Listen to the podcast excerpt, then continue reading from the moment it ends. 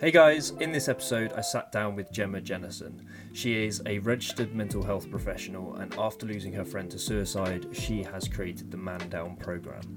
This episode is extremely fucking educational, if I'm honest, and very eye opening. We touched on the fundamentals of mental illness, what helps those that are struggling with their mental health, and her insights from working in the industry. Well, yeah, thank you so much for coming on. Um, no, thank you really for having me.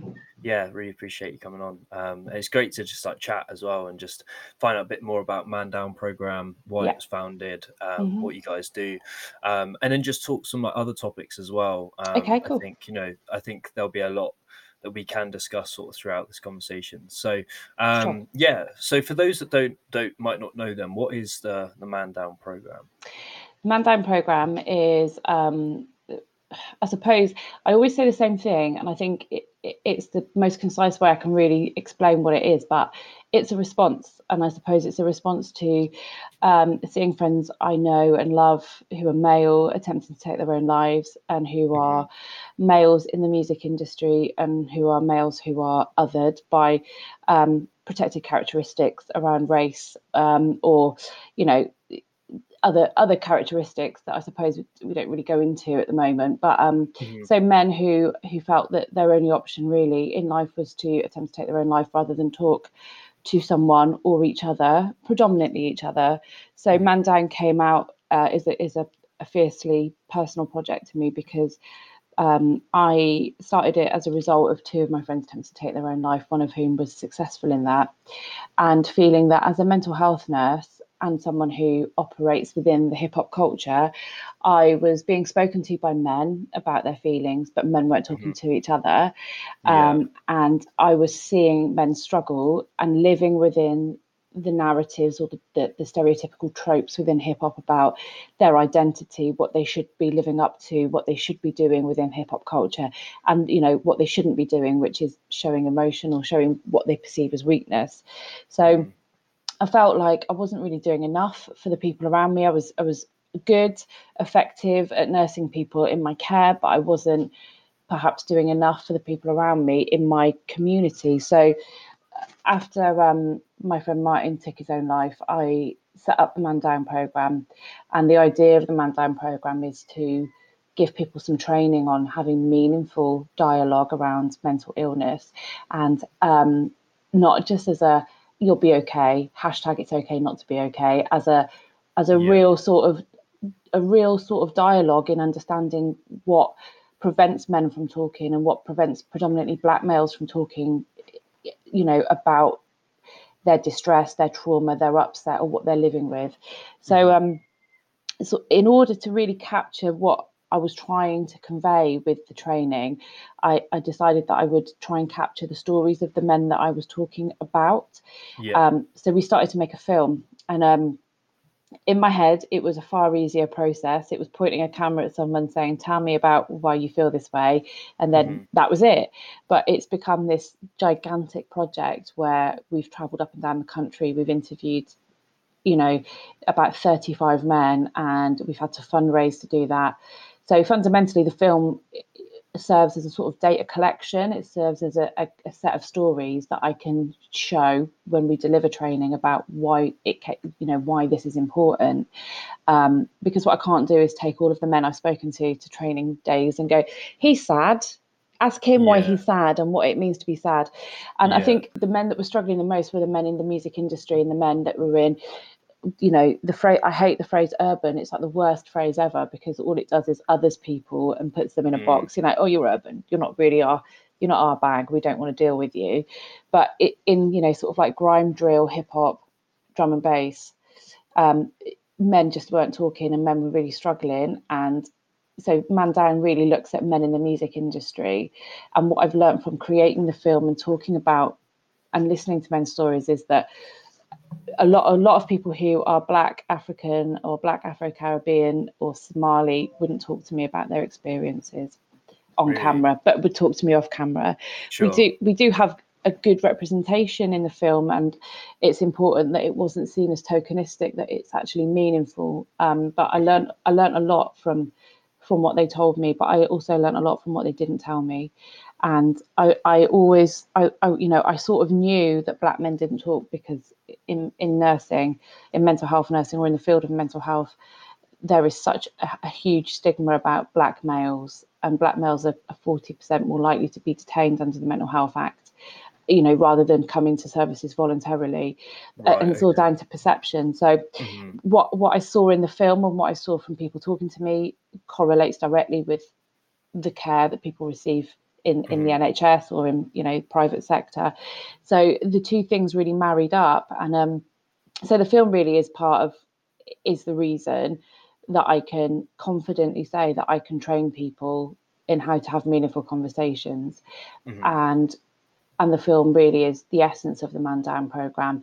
So the program itself would be taught to people in the music industry from the top, the upper echelons, um, right down to grassroots agencies and and as a preventative measure, really. So it prevents young men coming into music or young people coming into music, um, you know, slipping into those pitfalls or making those mistakes that the older generation have. You know, mm-hmm. so so that's basically the Man Down program. It's you know, it's about it's a response, but it's also preventative, and it's it's going to talk about things that perhaps other training packages might not. It's specific to, to music and mental health. It's specific to men, but the mm-hmm. training will be delivered to everybody because yeah. it's important that it's delivered to everybody.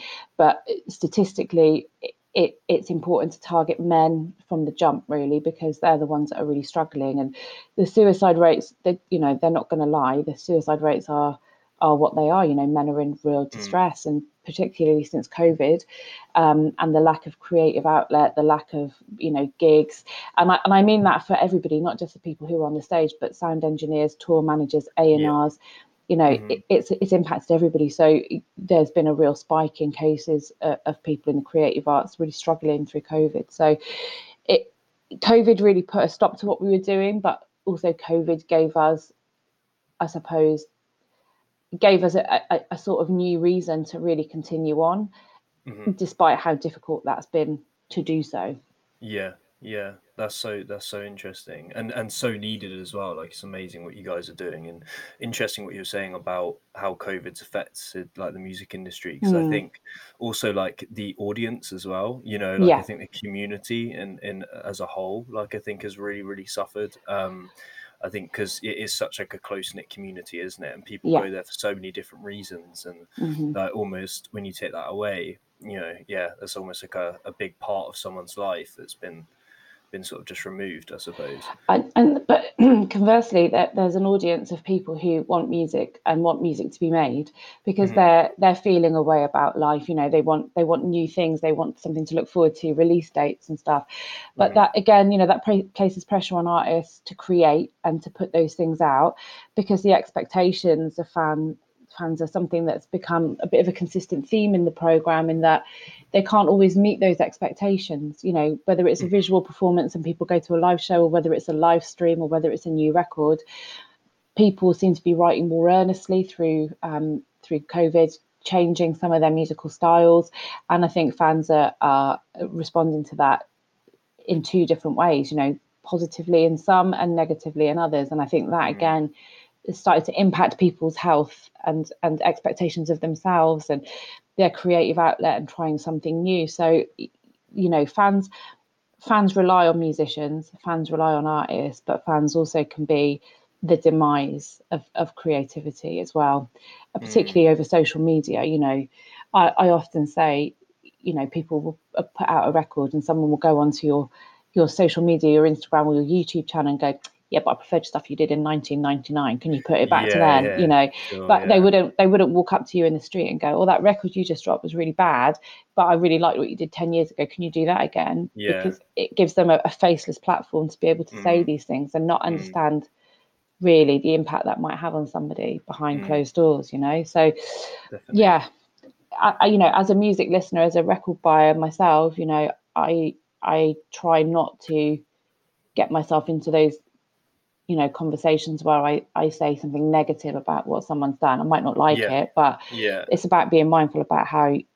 your feedback can be perceived and what that means Absolutely. to them Yeah, yeah, definitely. And it's a creative process, right? And if if an artist tries something a bit different and Yeah. they kind of put themselves out there a little bit and then they Mhm. get hated for it, that could you know knock their confidence and self esteem massively. Oh, totally. But we get, you know, it's that whole thing about entitlement, you know, because you've been a fan of someone for, you know, a long, long time, you know, you've been a Mm. lifelong fan, you know, you then feel entitled to become part of their world or have or have a say in part of what they're Mm. putting out. And Mm, and I think we need to really check ourselves on that level of entitlement because it's it's sort it's just not okay, you know. And mm, artists can't really say that, but I can because I don't care, you know. I don't care what Mm. you know. I can tell people quite easily to, to put themselves, you know, take themselves back out of people's comments and think about how that impacts on them because we Definitely. we live we, we live in silos, you know, we operate, you know, particularly now in COVID, I'm still working from home. So I'm still in this bubble where I think mm. I can say and do things and it won't impact people, but it does, you know, it Mm. really does. So Absolutely.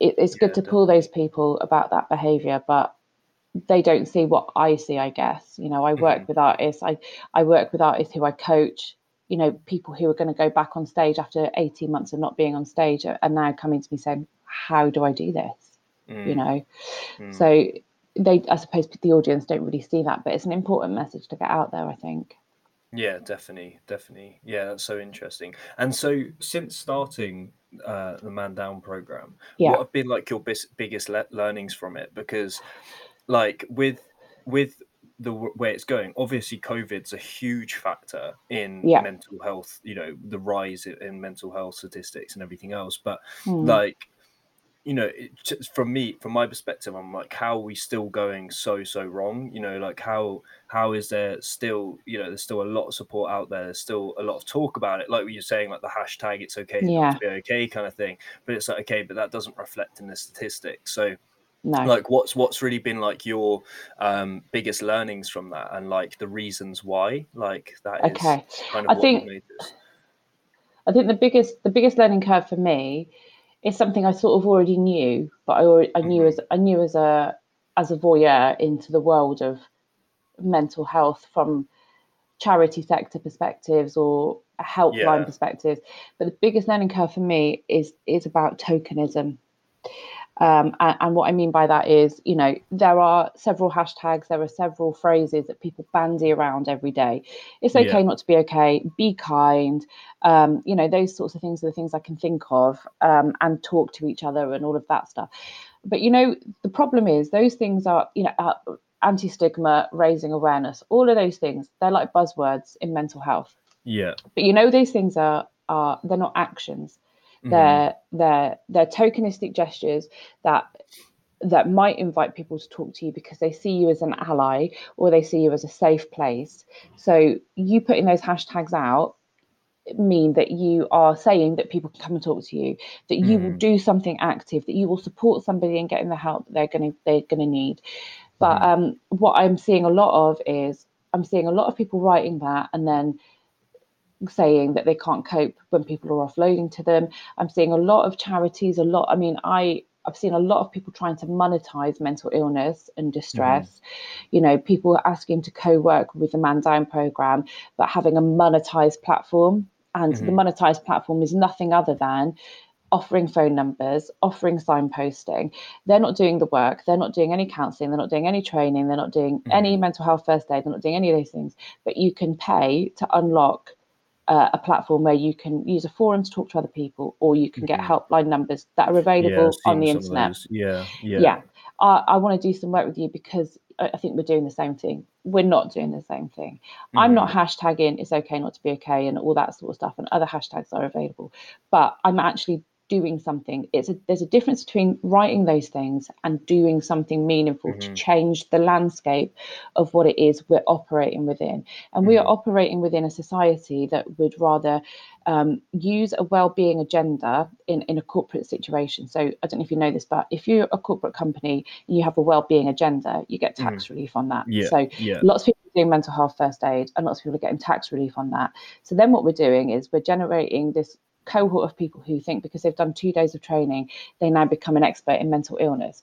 Yeah. I've I've studied mental health since 2010. I qualified in 2013 as a nurse. I'm doing a doctorate in mental illness, and I am a lecturer in mental health, and I'm a nurse still, and I run Man Down program, and I have my own difficulties, and I grew up in a house where there were lots of complex difficulties in mental illness, and I would still not write on my LinkedIn that I was an expert in mental illness or mental mm. health you know mm-hmm. but there are lots of people doing that there are lots of people doing motivational talking who profess to be mental health experts who are experts in their own experiences most mm-hmm. definitely mm-hmm. we are all experts in our own experiences but they are not experts in the field and i think there's a danger of people using those people believing that they're experts so there's tokenism there's hashtags there's people saying reach out and then when people reach out people aren't there um, there are people who are monetizing mental illness and distress um, and creating apps platforms forums. And those you know i worry about those forums. I worry about the content of those forums. I worry about the advice given out on those forums. But there is no policing of those forums or mm-hmm. platforms. So i think my biggest learning curve is that there are a handful of people in the industry who I wholeheartedly respect and wholeheartedly see doing amazing things.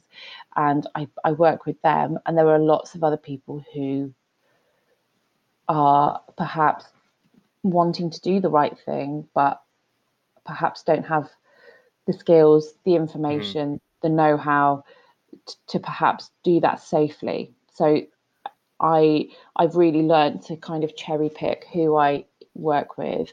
And that's nothing to do with snobbery, it's everything to do with keeping people safe and giving people the right information or being honest about not knowing what that right information is and saying, let's find out together. You know, I don't know mm-hmm. everything mm-hmm. and I don't know every bit of you know counseling or, or therapy that's available in people's different areas of the world or the uk yeah. even yeah so it's about understanding that you don't know everything and being honest about that and i don't yeah. see that that often, you mm-hmm. know. Yeah, yeah, definitely. Do you, do you think it's almost because of the world that we live in now, where it's everyone wants to be seen as like a professional and a perfectionist and everything you know like i think with yeah. social media especially like it's it's often like a highlight right like it's like yeah. the highlights and the best bits um and do you think that that's sort of often maybe the problem and and also going back to what you were saying earlier mm. about mm how yeah like people obviously it's almost like people are putting out these token gestures and there's yeah. nothing like in, inherently bad about that like that you know obviously they mean well by it yeah but, of course yeah. then like when you kind of go further down it's almost like it goes so much deeper than that isn't it it's almost yeah. like that's like surface level and then would you say and then kind of like yeah. from that you kind of because I, I feel like you know mental well-being I feel it's like a daily practice. It's something you have to do every day and, and kind of not neglect. And yeah, totally. Um, yeah, and I feel with Mental Health Awareness Week and you know all this, there's so much like emphasis just put on like certain periods of time rather. I than... think yeah, exactly. I think those are the things I'm talking about, really. And I think it's really important to get a distinction between the two things. Mental mm. health is different to mental illness. Okay, so we all mm. have mental health. And what we do with our mental health is up to us, you know, the things that keep us safe. And it could be things like exercise, drinking loads of water, seeing friends, reading books, taking time out, doing mindfulness. Those things are things that everybody in the world could do to help mm. their mental well being. But when you're telling somebody who's got a mental illness, to do those things. What you are doing is saying that you can fix something like mania with bipolar or mania and schizophrenia or psychosis or voice hearing. Those things, people aren't getting the distinction that you can't resolve those things by mm-hmm. hugging a tree and doing a downward dog and drinking a green kale smoothie. That might be the things that keep you well mentally, like your mm-hmm. mental well being well. But mm-hmm. if you are mentally ill with a severe and enduring mental illness, people aren't going to want to hear that you can wrap yourself in a blanket and do a mindfulness app because it's not going to resolve that that distress set that trauma set that mm-hmm. you are in you mm-hmm. know so the, the the dangerousness is not knowing that mental well-being mental health awareness is completely different to mental illness and distress And often what we see is people talking about depression and anxiety and, you know, those discussions. But what we're not seeing is people talking about postpartum psychosis. We're not hearing people talk about Diogenes disease, which is, you know, excessive hoarding. We're not hearing people talk about Munchausen's or Munchausen's by proxy, which are now classified as fabricated illnesses. We hear people talk about OCD because they like their net curtains neat. We're not talking about OCD, the intrusive thoughts and the way that people have to live with those. And mm-hmm. it's more than just hand washing and a tidy house. You know, people go, Oh, I'm so OCD because you put your shoes in a row by the front door. That's not OCD. OCD is a huge, huge, mm. complex, you yeah. know, conversation and set of distresses. Um, you know, we're not talking about um, we're not talking about people who uh, have sexual disin- disinhibitions when they're manic through bipolar. We're not talking about people who hear command hallucinations from the TV. We're not talking about people who, you know, having command hallucinations or ideas of reference or any of those things. Those things are are too big for people who just want to focus on anxiety and depression and the, the world of mental illness is bigger than that you know but mm-hmm. that's all we're seeing mm-hmm and then we're seeing the proponents of mental well-being you know the the chaos drinking smoothie making downward dog facing hug a tree cohort of people going just hug a tree. Okay well i'm manic and i've spent all of my money on my credit card and um, now i'm going to be put in hospital. I don't think that's going to fix me. And people aren't getting the two things are different the two worlds are different mm-hmm. i don't work in mental health and mental well i don't work in mental well-being i work in mental illness that's mm-hmm. what we do you know so i think i think those are the conversations that are dangerous and i think social media is is a real double-edged sword because social media can be amazing. Social media can connect people who feel isolated by their feelings and their sensations but also social media can isolate people equally as much. So i think uh, social media has definitely got a place and it's definitely something that i use and definitely something that i think can be positive but there are real downsides to you not using it safely or not having safe conversations with people who are safe educated, knowledgeable, aware, emotionally intelligent. Mm-hmm. You know, yeah, um, yeah. And you know, even if you do do tokenistic gestures about Mental Health Week or Mental World Mental Health Day and stuff, it doesn't make you a bad person. It doesn't mean that you're not informed. It means that you're trying, and mm-hmm. trying mm-hmm. is the best that anyone can do. We're yeah. all trying, you know. Yeah, but um, I think it's about bandying the word expert around, which I really struggle mm-hmm. with. Mm-hmm. You know.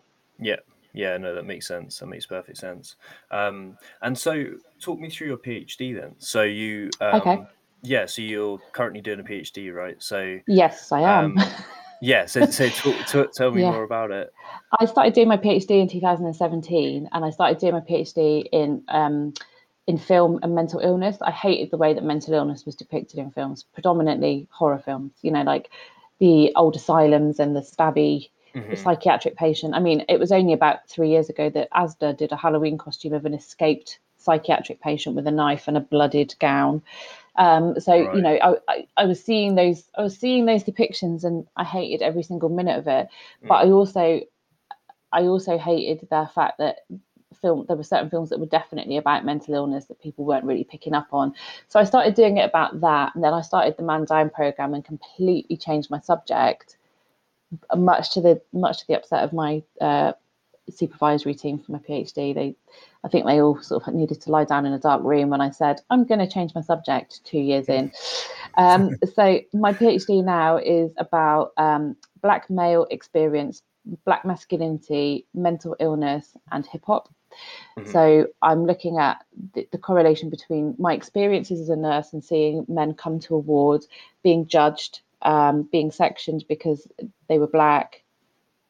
You know that that's a nuanced conversation, but that is particularly you know what I experienced. I worked on a male psychiatric intensive care unit, so the men that came there were too unwell to be nursed anywhere else. So I saw that.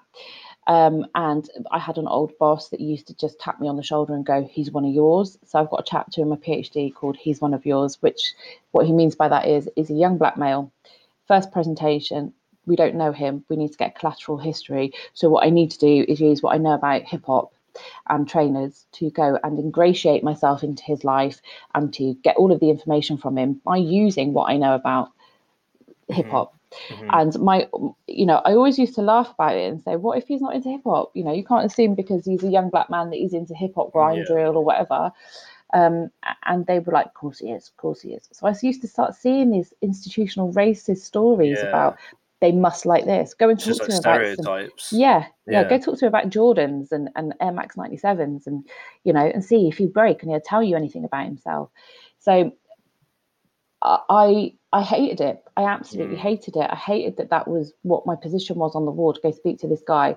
But then I, I had a, a, good chat with somebody um, from the Black Studies course at my university where I lecture, and he said, "But that that's a gift. You know, you were using information that you had about black culture to to show allyship to show you know a knowledge and to show you know shared experiences or shared knowledge um, and, and I've started to see it that way now, but I didn't at the time. I just saw mm. racism. I saw mm. stereotyping. I saw racism. I saw um, assumptions. So, so my work it really looks at the way my experiences of as being a nurse in, in mental health services saw institutional racism, but how institutional racism is apparent in all aspects of mental illness, even in the music industry. So I'm looking at racism, stereotypes, and living up to stereotypes in hip hop versus what it looked like to live up to stereotypes in the mental health world as well. So mm-hmm. it's a big piece of work, and um, you know there are lots of questions about am I the right person to do this as as a, uh, a white woman, um, and I suppose I've had to overcome that. Um, by by knowing that I perhaps am, you know, I operate in the hip hop world. I've been a hip hop promoter since I was 16, um, and I'm a nurse, and nobody else is really doing this work. Mm. So if I'm not the right person, then who is? So yeah, so that's mm. my PhD is about that, and it's huge. That's amazing. It's really huge. Yeah, that's Thank amazing. You. Yeah, and and so so talk me through like in terms of um yeah like your learnings from that then so do you find yeah. that the reason why like black guys are struggling with regards to you know opening up and you know and and almost being sectioned and that kind of thing yeah. like going that route towards it sort of thing do you think like there's still a huge amount of stigma there like do you yeah. think that's why like is that probably like the biggest barrier in terms of you know what yeah the research i can only really go on research because i can't i can't discuss what i've what I've talked about in the interviews with my participants yeah, sure, yet sure. because it's not published. But um, from research, what we know is that men, are, black men are statistically more likely to go through um, coming to mental health services through the judicial system, so through criminal justice systems. Mm-hmm. They're unlikely to be brought in via their GP or primary care services because they're unlikely to go to those places. Right, um, and the reason they don't want to go to those places is because of there's cultural discussions around how what black men should be doing in their community that they're the, the figurehead of their families that they're mm-hmm. you know that the communities are quite small and that any any information about their you know declining mental health will be shared or looked upon you know frowned upon or you know judged from wherever that may come from mm-hmm. um, so there's that and there's a, there's an old social work um, paper about it's called mad bad and dangerous about the perceptions of, of black men in in social care, but also in criminal justice systems and in mental health services, where the perception is that because men are black and be, and because you know white people in social services and the judicial system don't know how to talk to black people because mm-hmm. there's no black representation in those services particularly in the management or you know the upper you know the upper tier so the the ivory tower aptly named um, people aren't represented and heard culturally people aren't heard and respected culturally people's cultural competence is through the floor so you know i mean it's that it's that long old story about you know if a black woman speaks up she's an angry black female rather than being somebody who's just had a, an, a you know mm. a miscarriage of justice or an unjust unfair treatment mm. and that's called um it's called epistemic injustice so epistemic injustice is about believing the testimony of people or not believing the testimony of people because of where they've come from. Mm-hmm. So we can use the Me Too movement. So because women have come out and spoken about people who have been sexually abusing them or been sexualized towards them or raped them, what we get is, oh, well, they're just hysterical women. So we don't listen to that. So we're just going to put that away. And then it erupts into this major thing where people go, we are going to be heard. But mm-hmm. because women women are hysterical and women aren't to be trusted, and because the women in question aren't as rich or wealthy as the men in question, they want money. So they don't believe the testimony of the person because of who they are. So in that instance, it's women. Mm-hmm. So that's part of the story. You know, we don't believe that. Um, we don't believe these people because of who they are. We don't believe these people aren't violent because, you know, well, they come from an area. You know, I work in Birmingham. So if you come from Handsworth, Lozells, Ladywood, Nechells, you know, you can't possibly be mentally ill, but you can always be a criminal, you mm-hmm. know. And then the other side of the um, epistemic injustice is the hermeneutic injustice, where a group or cohort of people don't have access to education to learn about getting themselves out of particular situations. Uh, and a really good example about that is, you know, the gay rights movement. It was criminalized. You were going to be put in prison if you were gay. You couldn't get married. It was against God. But slowly, they they were they were ring fenced away from having access to anything about law, how to challenge that in high courts. Mm-hmm. When they got that information, they took it to the high courts and won. But they, it, they were shielded away from that. And to some mm-hmm. degree, that's what people in in working class areas, people in socioeconomically deprived areas are, there's no access to education for them to get themselves out of it. Mm-hmm. And unfortunately, Black people fall into both hermeneutic injustice and testimonial injustice. So this is a tale as old as time. And even we've had a Mental Health Act review and an update of the Mental Health Act in 2000, in, I think it was last year, 2018, sorry. But in 2021, Simon Wessely, who did the review, noted that there is still huge amounts of um, in systemic racism in the NHS. Mm. So we might know it exists, but what are we doing to change it? Yeah, yeah. You know, so so I suppose, yeah. So I suppose basically, black people are disenfranchised, despite the fact that in 2020 things started to change and the BLM movement became something that was more predominant, and that the conversations became bigger and, and more.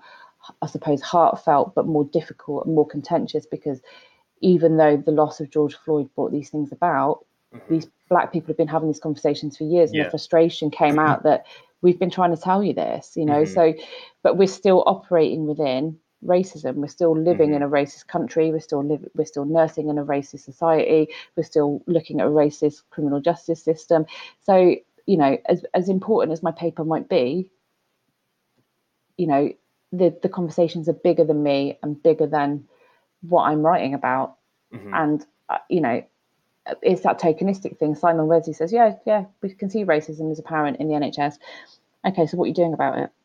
Mm. It's just a lot of, you know, yeah, a lot of shrugging. Yeah. They so, almost don't know what to do in a way. No, no, because mm. because they're part of the problem. Mm. You know, they're part of the problem. You're you're having a you're having a review done by a group of white people. You're not you're not doing the review with a bunch of you know people from the services in higher mm. management who are black or Afro Caribbean or or you know from any other ethnic minority background because they don't exist. Mm-hmm. So, you know, it runs really it runs so much deeper than the stuff I'm writing about, but I still believe what I'm writing about is important you know? Yeah yeah definitely. And so since since um you first started um you know so you said you back in like 2010 um yeah. when you first sort of started out. And so um have you seen that it's improved overall since then? Like or has it actually got worse? Like in terms of like mental illness mental illness support um yeah, yeah. like just the overall it's got worse. You know, it's got worse. We've had lots of yeah, lots of service closures. Lots of day centres have been shut down. This predates COVID, mm-hmm. so lots of day centres where people would go. People who were in the community who had severe and enduring mental illness, or people who had illness or, or of any type, would go to day centres and meet other people, do crafts, hobbies, learn skills, do cooking and stuff. Mm-hmm. We've lost a lot of those.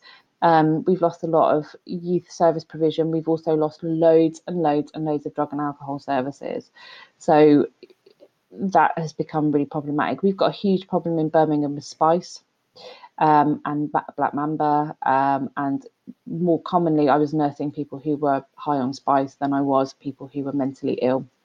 We have a right. bed shortage across the NHS. You know, we mm. can't, we can't, we can't place or or put people in beds in, you know in hospitals to care for them so we've i mean we're really lucky in birmingham we've got a really phenomenal emergency assessment team. We've got people, we've got nurses in general hospitals. We've got home treatment teams. We've got community teams. We've got um, home treatment teams for young people. We've got the place of safety. So if someone's in um, public and people believe them to be mentally ill or not mm. very well, mm-hmm. um, we've got street triage. that's police, ambulance, and a mental health nurse that will go out and triage and take that person somewhere safe to assess them. But again, what we're having difficulties there with is the the fact that police turn up because yeah, it looks sure. like they're criminalizing somebody. Yeah, yeah. Some people don't have the best relationship with police. Um, mm-hmm. Um, and historically, I mean, we're really lucky in Birmingham. The police have got a really good relationship with our trust and what we do in terms of mental health. But it's not the same everywhere else. You know, it's really not the same everywhere else. And often people who are mentally ill get put in cells at the police mm-hmm. station to be assessed. And that starts the, it starts the conversation about, yeah, are they criminal? Sure you know mm-hmm. so and the perception is if you're being taken away by a police officer that you've done something bad you know mm-hmm. so mm-hmm. um so i would say i would say in birmingham particularly because that's what i know best we're doing the best we can and we've we've got a really good response mm-hmm. but generally speaking nationally the incentive at the moment where the funding is is in early intervention early detection with young people mm-hmm. to prevent them from getting into services and to get them treatment and, yeah. and you know to get them support but generally speaking, it can take you months to get a talking therapy, mm-hmm. even years to get a talking therapy, yeah. but it can take you five minutes to get a medication. And actually, you need to be doing both. If you're really unwell, if you're really depressed, really anxious, mm-hmm. you need to have a combination of therapies to help you because you can't mm-hmm. rely on medication forever. You know that's that's not realistic. Mm-hmm. Um, but access to services is is diabolical because we're just so short staffed, we're so underfunded, mm-hmm. um, and we are underfunded. You know, mental health nursing is a real poor relation to other fields of nursing. We are the forgotten field, and we don't have a lot of money, and we don't have a lot of access, and a lot of the stuff that was working got shut down. Mm. So, mm.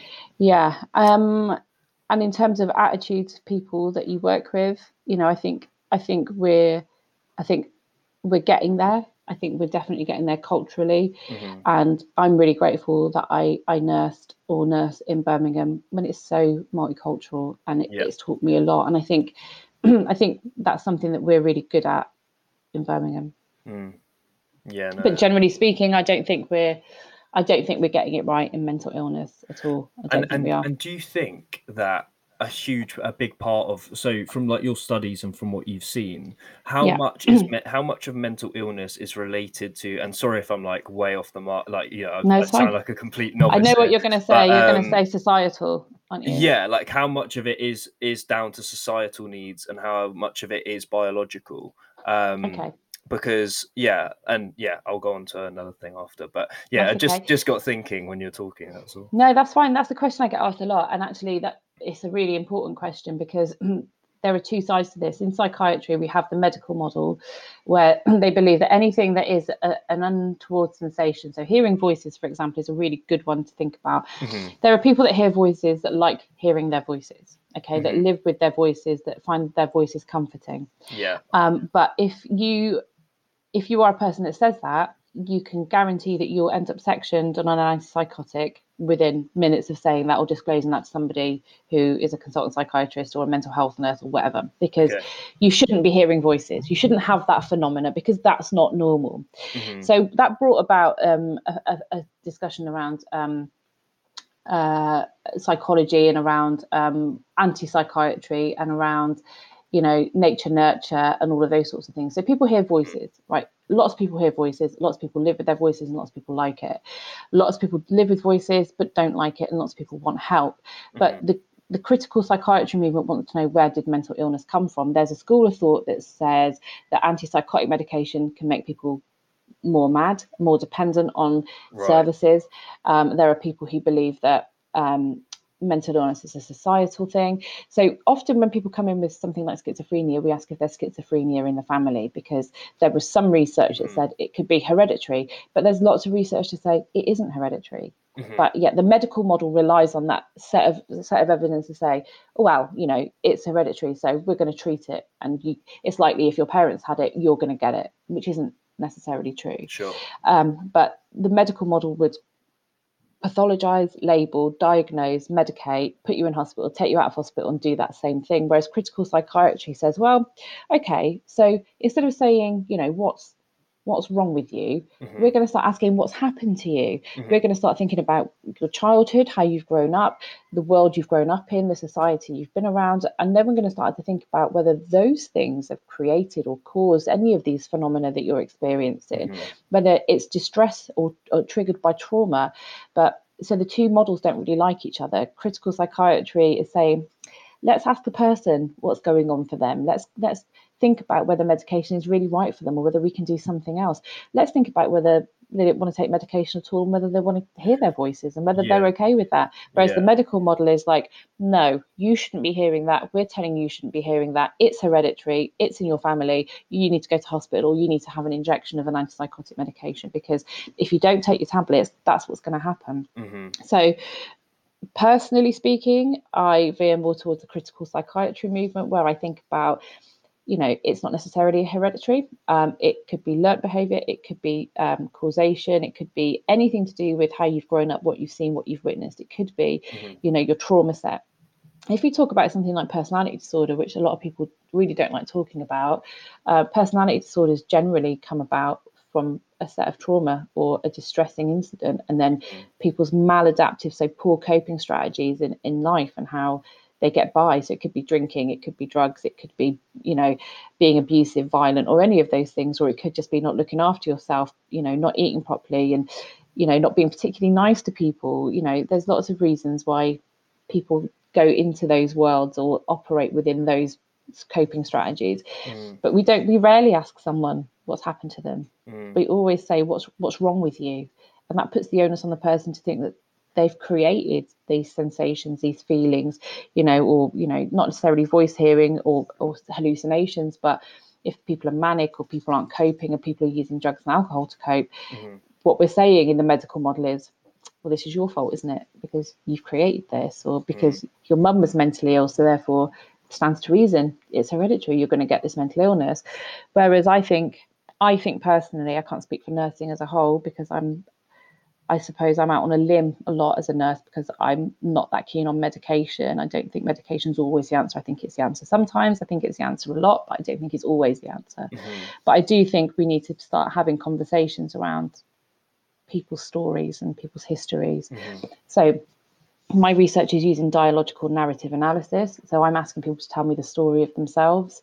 I'm not asking them questions that are in interview form. I'm asking them to talk to me freely about their experiences in life where they've grown up you know what they believe their distress is about why you know they struggle sometimes or why they have voice hearing or why they're manic or why they are depressed and don't eat or you know those things so we're mm-hmm. asking stories and and for me that gives people free reign to talk about things outside of a, a model of psychiatry that they're used to talking within. Mm-hmm. So um, I think society has a lot to answer for. Mm-hmm. And I mm-hmm. think I think people's upbringings, I think people's life experiences all play part in where people are at now in this stage of their life. And I think if we get into the medical model where we're taking away the value of those stories. Mm-hmm. We're just basically masking the issue with medication yeah. and, and blaming people rather than and, actually um, getting down to the fundamental yeah. roots of like why you know they feel like that in the first place, kind of thing. Exactly, mm. exactly. So we have a lot of you hear a lot of times when people come through mental health services, oh, such and such has been admitted again.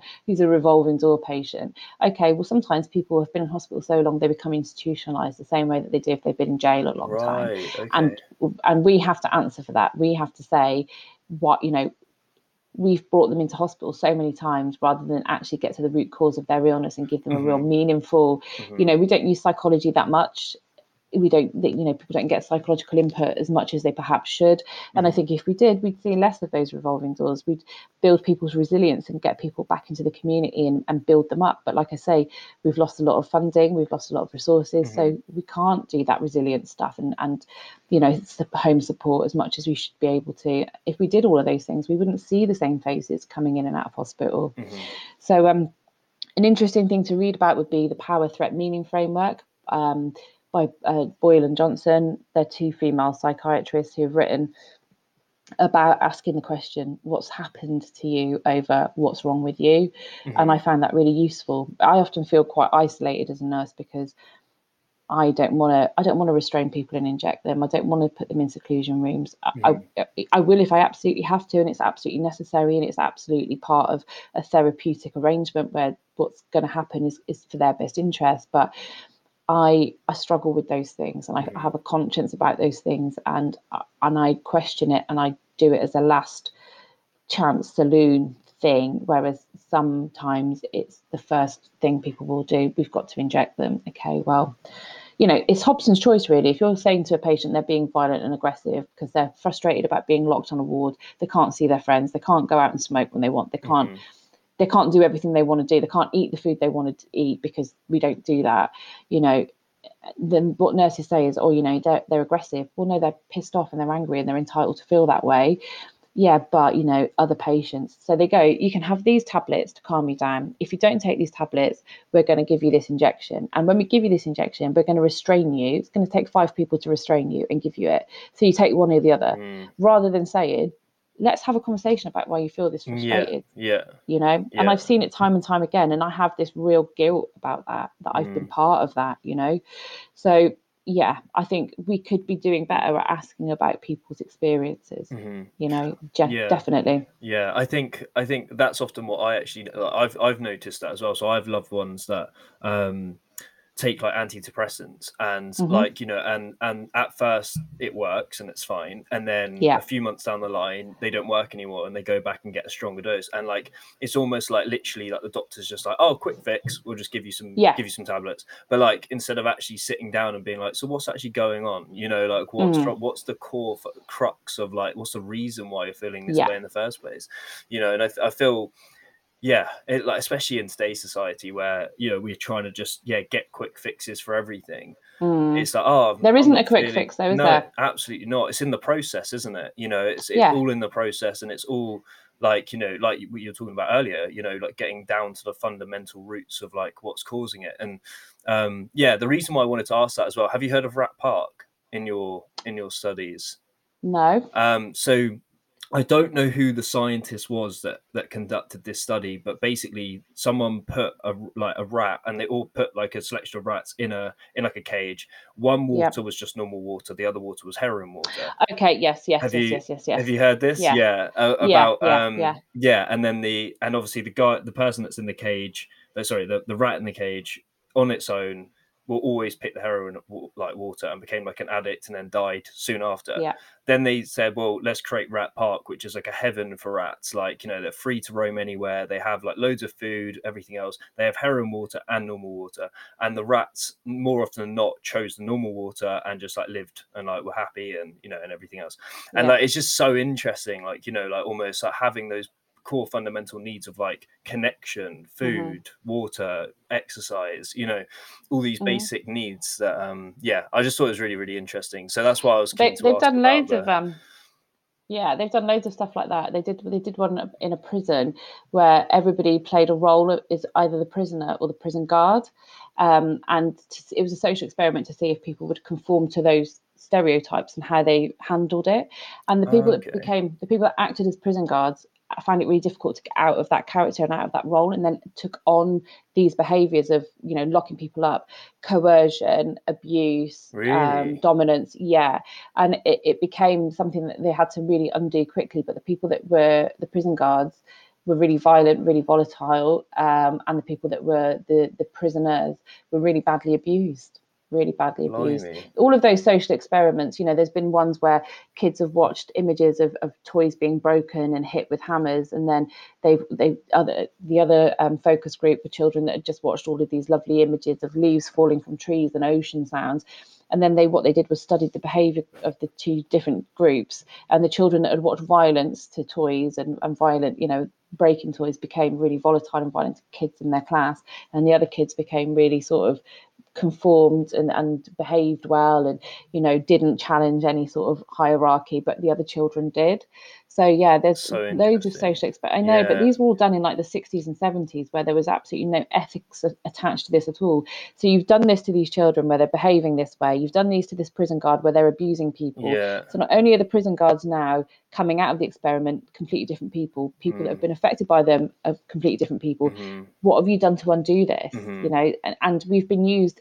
Humans have been used as experiments for God, as long as I can remember. I mean, things like MK Ultra, you know, trying to, you know, when people were in the war and when people were fighting, you know, in the Second World War and stuff, they would do things like they would use like uh, psychotropic medications or hypnotics to medicate them so they couldn't recall or, or talk about what their experiences in war were and they couldn't report on it. Oh, so right. yeah, it's like mind control stuff. Yeah, yeah. Mind control is used in something like Stranger Things, you know, where mm. I don't know if you've seen it. Eleven, the, the child experiment is is psychologically brainwashed and into not believing that she has these powers and all that sort of stuff. It's all mm-hmm. about yes, it's all about mind control, but we've always been experiments. We've always been guinea pigs, and I don't see that changing. Mm, mm. You know. Yeah, it's very interesting. It is interesting. I think, yeah, like it's yeah, it's super interesting what you say just about like yeah, how it can literally stem from when people you know from like childhood you know childhood yeah. onwards and that's sort of like this the starting point it just goes to show like how important you know life experiences are and like life stories yeah. are to people and um and how that can you know put them on certain paths or and others or whatever it may be. Yeah, but the, the dangerousness of that as well, thinking about that is is like things like Freudian, you know, theory about childhood, ego, id, super id, and all of those sorts of things. I mean, you can go too far the other way and and start to have these bizarre conversations about sexualization between parent and child and stuff. But certainly, someone who a psychodynamic author I think is really good is Melanie Klein, who talks about childhood experience and trauma, mm-hmm. um, and uh, Foucault and, and those sorts of people who, who acknowledge that actually the world you live in is going to impact on your personhood and mm-hmm. who you are. Yeah. Um, but we're definitely not connecting those dots elsewhere in, in the world, I don't think. Mm, mm. Yeah, it's very interesting. And so, lastly, then, so for for anyone that like might be struggling right now, you know, with mm-hmm. um, things starting to, because I know like with things starting to open back up, like I've spoken yeah. to a few people recently, they felt like very like anxious about that and like very yeah. uneasy about it all. Um, mm like what what bit of advice would you would you give to someone sort of fit you know in that place or um yeah not really sure where to turn in in that sort okay. of situation I think the first thing to say is that it's good that people are acknowledging that that's how they feel. Um, you know, as many years of experience as I've got, I feel the same about the world opening up. There is trepidation for me, and I feel worried mm. about what the world looks like now. But it's absolutely 100% normal to feel those ways that our lives have been really different for the last 18 months, and they continue to be different. Mm-hmm. It's acknowledging that that that's a shared experience and that's not to minimize that for that individual but that is a shared experience some people are going to love it some people are going to hate it mm-hmm. it's about thinking about what you're worried about in terms of the differences. What do you what can you manage versus what you can't manage? And always think about what you can manage first in your own little world you know mm-hmm. because you can't you can't operate you can't change the bigger world around you on your own when you're feeling this way. So think about the sure. things you can manage. Think about the things that you're doing well. Think about the things that you want to improve and do better. Think about um, who you who in your world you can trust and talk to about these things. Um, and if you can't if you don't have that particular person or those people around you, think about where you can get that help and that guidance from. There's lots of places that you can go to that are anonymous. There's lots of things you can do. Um, you can ring people, you can ring Samaritans, and they'll, if it's something you just want to get off your chest, you feel this anxiety or you feel this, you know, pent up aggression or you feel unsure, unsure or uncertain, you can ring the Samaritans and, and offload and vent. They're mm-hmm. not going to give you advice, but they'll listen to you. Mm-hmm. If you're feeling hopeless, you're feeling that you don't want to go on or you're feeling suicidal, it's important that you communicate that with somebody. And it's in the, the response is even more important. If somebody tells you they're not coping and wants to end their life, you don't catastrophize it, which is really difficult, that you listen, you don't ask why. You don't say things like, you've got a lot to live for, you've got kids, you've got this, you've got that, because that then creates guilt. Mm-hmm. That you say, you ask them if they have a plan, if they have a means. You ask them if they want you to intervene, if they're telling you because they want you to stop them. Invariably, when someone tells you, it is because they want you to stop them. Mhm. If people don't tell you, it's because they're going to go ahead with it. But that you take away the means and that you get them the right support. And the right support could either be from the GP or it could be from, there are any number of um, crisis support numbers through the NHS that can help signpost. Um, there are also several organisations that look at people with suicidal behaviour or people who've been bereaved by suicide.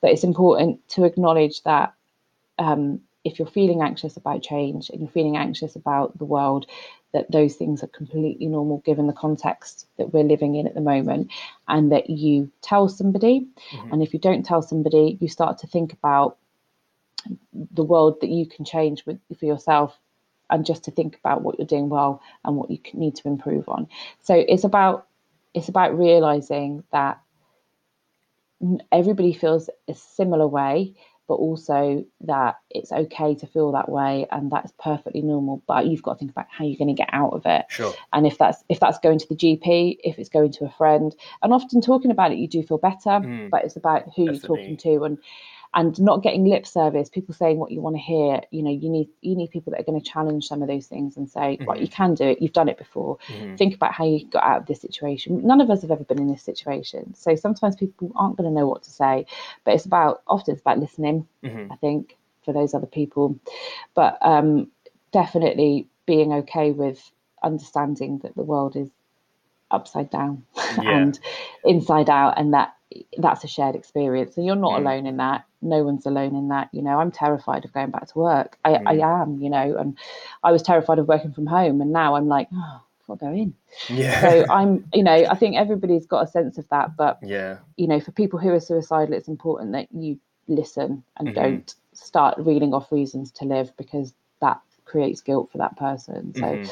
yeah, on a very basic level, just acknowledge it. Just acknowledge that that's how you feel, and and once you sit with it for a bit, yeah, Yeah. you can you can get yourself out of it Yeah. with the right support. Yeah, definitely. I find that helps a lot actually. I find um like if I just feel a bit overwhelmed about something or a bit unsure about Mhm. something, like either talking to someone or like even journaling, like just journ like Yeah. writing, getting my thoughts down, like just Yeah. helps so much. Um because almost you can just overthink things, can't you? And you can almost like build them up in your head so that they're so Oh, much God. bigger than than they actually are, kind of thing.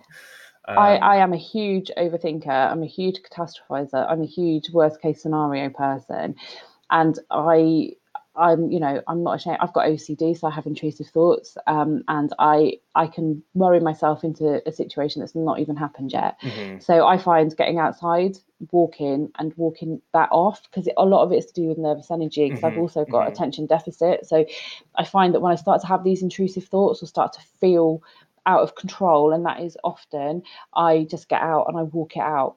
You mhm. know, but that isn't going to work for everybody. Like you say, journaling and writing things down, and I often write emails to myself just to Oh, amazing. get it out. Yeah, you yeah, know, that's a just great to, idea. just to, and then I can I can look back at it and go, okay, gosh, you were really in a bad place then, weren't Mm, you? But I'm not mm. sending it to anybody else. You know, I'm just Yeah. saying it to myself. Yeah, So yeah, absolutely.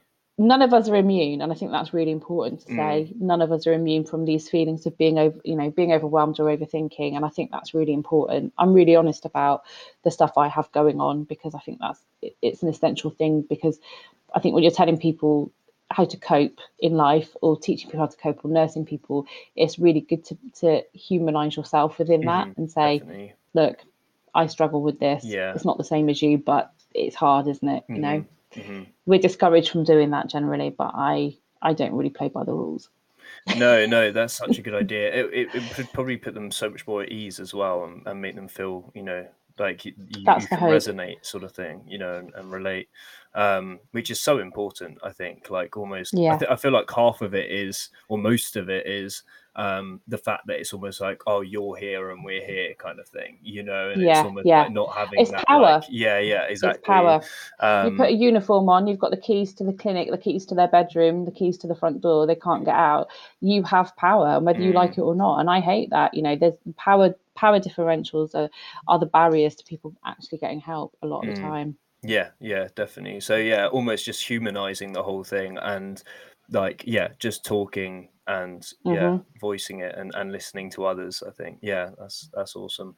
Um, but yeah, thank you so much. Thank you so much for Thank you for having on and me. The chat. um, yeah, it's been Thank you. been It's been great. massively insightful from from my perspective. I've learned a lot. Oh, Um, okay, cool. So yeah, thank you so much. Thank you. Thank you for listening to this episode. If you enjoyed it, please subscribe, and for more content, check out our Instagram. I'll see you on the next one.